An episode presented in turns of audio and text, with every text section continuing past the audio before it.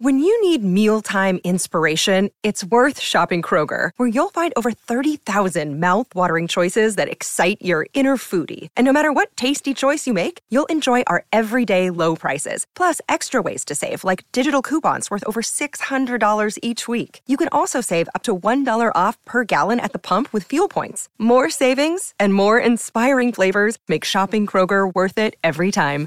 Kroger, fresh for everyone. Fuel restrictions apply. Tradies out for Ace Gutters, Australian made, built to last. Huge news in the world of footy. Uh, one of the most one of the one of the most de- decent human beings who've ever been through the VFL AFL system Mm-hmm. is making a, uh, a an earth shattering return to the coaching ranks. After his career with the Fremantle uh, Dockers back in 1999 to 2001, Yes. after a, uh, a storied playing career at the Pussycats, Damian Drum is returning to the coaching ranks, and he's been good enough to join us on the show to tell us all about it. Drummy, thanks for your time. No worries. Good to, good to talk to you, Andy. Uh, I thought you might have had enough of this coaching caper. What, what are you doing? Well, I'm dipping a toe back in the water in a very small way, and it's a it's an interleague game. Uh, Golden Valley League will play the Ovens and Murray League, um, and it's about round seven of the of the season fixture. So effectively, we'll go full belt for about six or seven, eight weeks. Uh, hopefully, give the boys a positive experience, and we'll see where the game goes after that. Beautiful. Hey, Damian, Andrew Gaze here, and, and well done. I love it when you see do I. such experienced people who've got a wealth of knowledge uh, putting back uh, into the game. Is this something that, now, like Andy mentioned, you've been away from a long time, but have you have you been a, a follower of it? Do you still involved in just as even as a spectator? Yeah, just a rabid fan, I suppose is the best way you would call it. Uh, uh, Andy, you know, it's one of those things that uh, I don't think you ever stop uh, loving the game and looking at it critically and uh, and uh, you know being an absolute um, a fan of not just the game but everything about the game. But uh, as you say, I would not have done this if I didn't have the opportunity to co-coach with John Lamont. So one of the best. Yeah, when I, I played a season of football with John going way, way, way back at the end of my career at Werribee. John's gone on and had an amazing career, still, still uh, coaching at a really high level. Um, so the realisation that you're out of the game for 20 years, the game changes, the structures change, uh, the setup behind the ball, around the contest, all that stuff changes, and I am a long way away from that. um, so, so, but the, the ability to do it together uh, lets us uh, combine our strengths, and we'll see where that goes. Hey, Damian, it's a, it's a really interesting point you just made there about the changing nature of the game. And to your to your kind of gut feel or, or beyond, we see the stuff get done at the highest level, the AFL, and then at the lower levels, there's a copycat approach. And, you know, footy teams in the bush and in the burbs want to copy and mimic. Is it asking too much of, of two times a week trainers uh, to turn up and try and do? And is it asking too much from the coaches to expect these guys to do what they see get done at, at, at the ultimate level? Yeah, I think it does.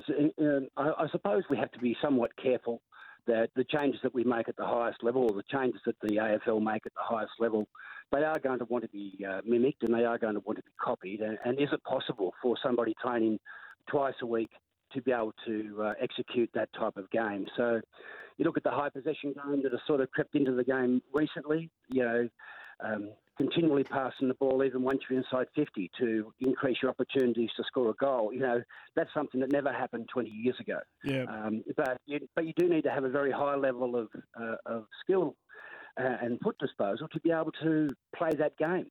Um, so just because you see it happen on TV on Friday night doesn't mean that you can actually execute that type of game on Saturday Arvo. Uh, Damian, when you, it's been a long time since you were, you were at Fremantle, and in that passage of time, you've been able to accomplish a lot and do a whole a lot of other different things. But when you reflect back on your time as a coach with Fremantle, what are those memories like? Are they are they good ones? Well, Freo was Freo was tough um, because you know we were a, we were a lesser team at the time, trying to bring you know guys like Hasleby and Pavlich and Lee Brown and Justin Longmuir, you know, were our four bi- big early draft picks that we brought into the club. trying to rebuild. That was always going to be tough.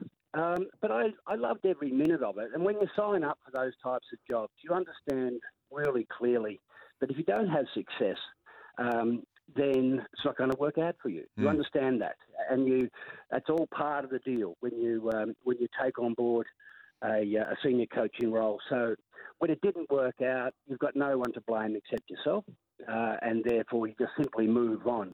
Um, and uh, you know, I was, I'm really happy with the way uh, I've moved away from footy.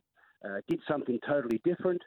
Uh, and that's been really fulfilling, although it's been quite demanding. Um, but looking back, uh, I'm I'm one of the lucky ones. Um, well, I think I'm the luckiest ever. Mm. yeah.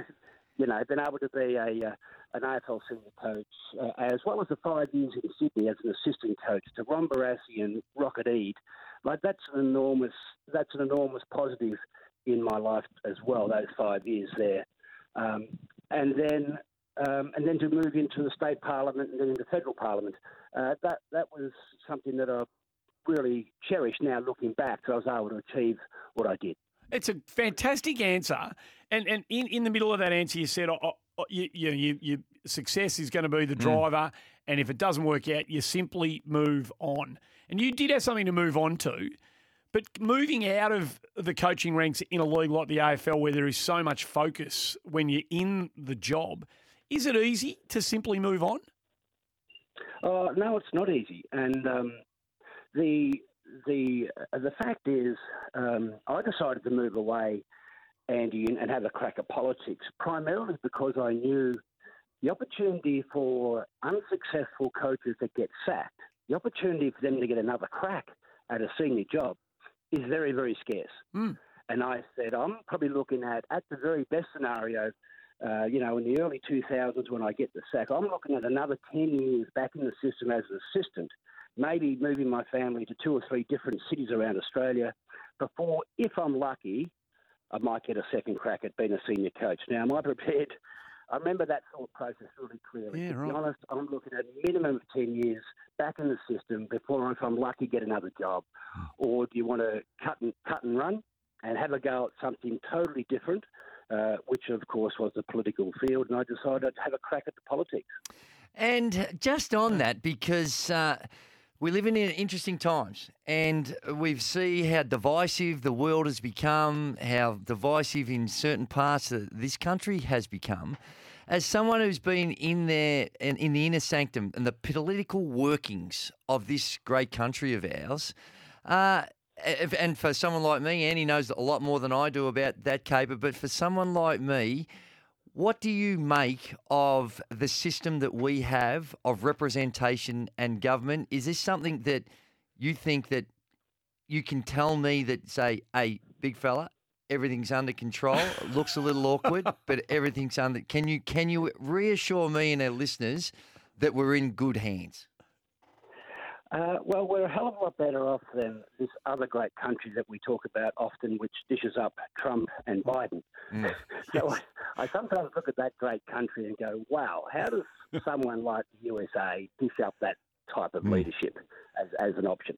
So for us, you know, we have no storming of the parliament. We have no violence and associated with, you know, the handover of one government to another government. Um, we accept it and we move on. We might not like the other mob. We might not like the current mob. Um, however, we understand that it's not permanent. Um, everyone's in that parliament for the right reason. Uh, some of them probably might elevate their own interests uh, in a personal ego style way. Um, others have a different way of bringing about the best that they think for this great country. But just because you've got a different opinion as to how you should govern doesn't mean you're right or you're wrong. You just got a different, you just got an opinion. Mm.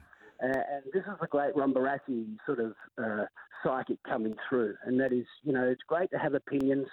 Uh, it doesn't make you right or wrong. It just means you've got an opinion. And um, so I think um, Australians accept that. And sometimes when they go to, you know, they look at our leadership and they uh, are a little bit disappointed, that's fine. But ultimately, both, at, you know, even at local government level, state government level, and federal level, you get the opportunity every every couple of years to vote people in and vote them out. Uh, it's not bad, really. No, there's the ultimate reality, Drummy. Hey, uh, that went sideways. We, it was, it's all fascinating. It's such an interesting life you've lived, and uh, you continue to give back, mate. Those those footballers. Uh, up there on the Murray, going to be uh, lucky to have you, mate, in the middle of the year, uh, particularly alongside John Lamont. Good luck. Hopefully, you enjoy it. Thanks for coming on for a quick chat, and we'll um, we'll keep an eye on it when it all comes to pass. Well done, fellas. Thanks for the opportunity. Good on and, you, mate. Uh, and go to Golden Valley. Yes, Thanks. Damian. Damian Drum joining, and it's joining us at seven minutes to one.